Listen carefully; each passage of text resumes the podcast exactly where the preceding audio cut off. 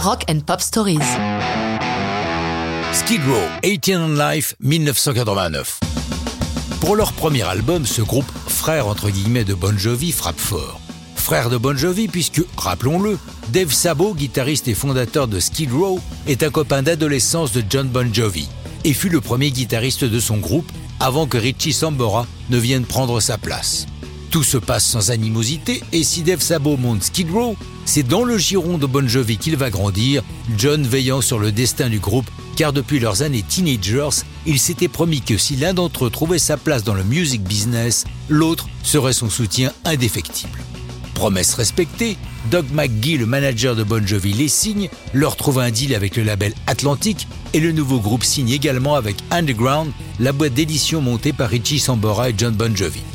Pour éviter tout procès, McGee accepte de verser la coquette somme de 35 000 dollars au guitariste irlandais Gary Moore, qui fut à la fin des années 60 le premier à fonder un groupe nommé Skid Row. Une fois accomplies toutes ces formalités, ils investissent le studio Royal Recorders à Lac Geneva dans le Wisconsin avec Michael Wagener comme producteur. De ces séances va sortir un album éponyme truffé de hits parmi lesquels 18 and Life. Voici une chanson qui rouvre l'une des plaies principales de la société américaine, les armes à feu. Dave Sabo écrit cette chanson en compagnie de Rachel Bolan, bassiste de Skid Row. L'idée de 18 on Life leur vient à la suite de la lecture, dans un journal local, de la triste histoire d'un garçon de 18 ans qui, jouant avec un revolver qu'il pensait ne pas être chargé, a tué son copain et du coup s'est pris perpète, la prison à vie à 18 ans, d'où le titre de la chanson.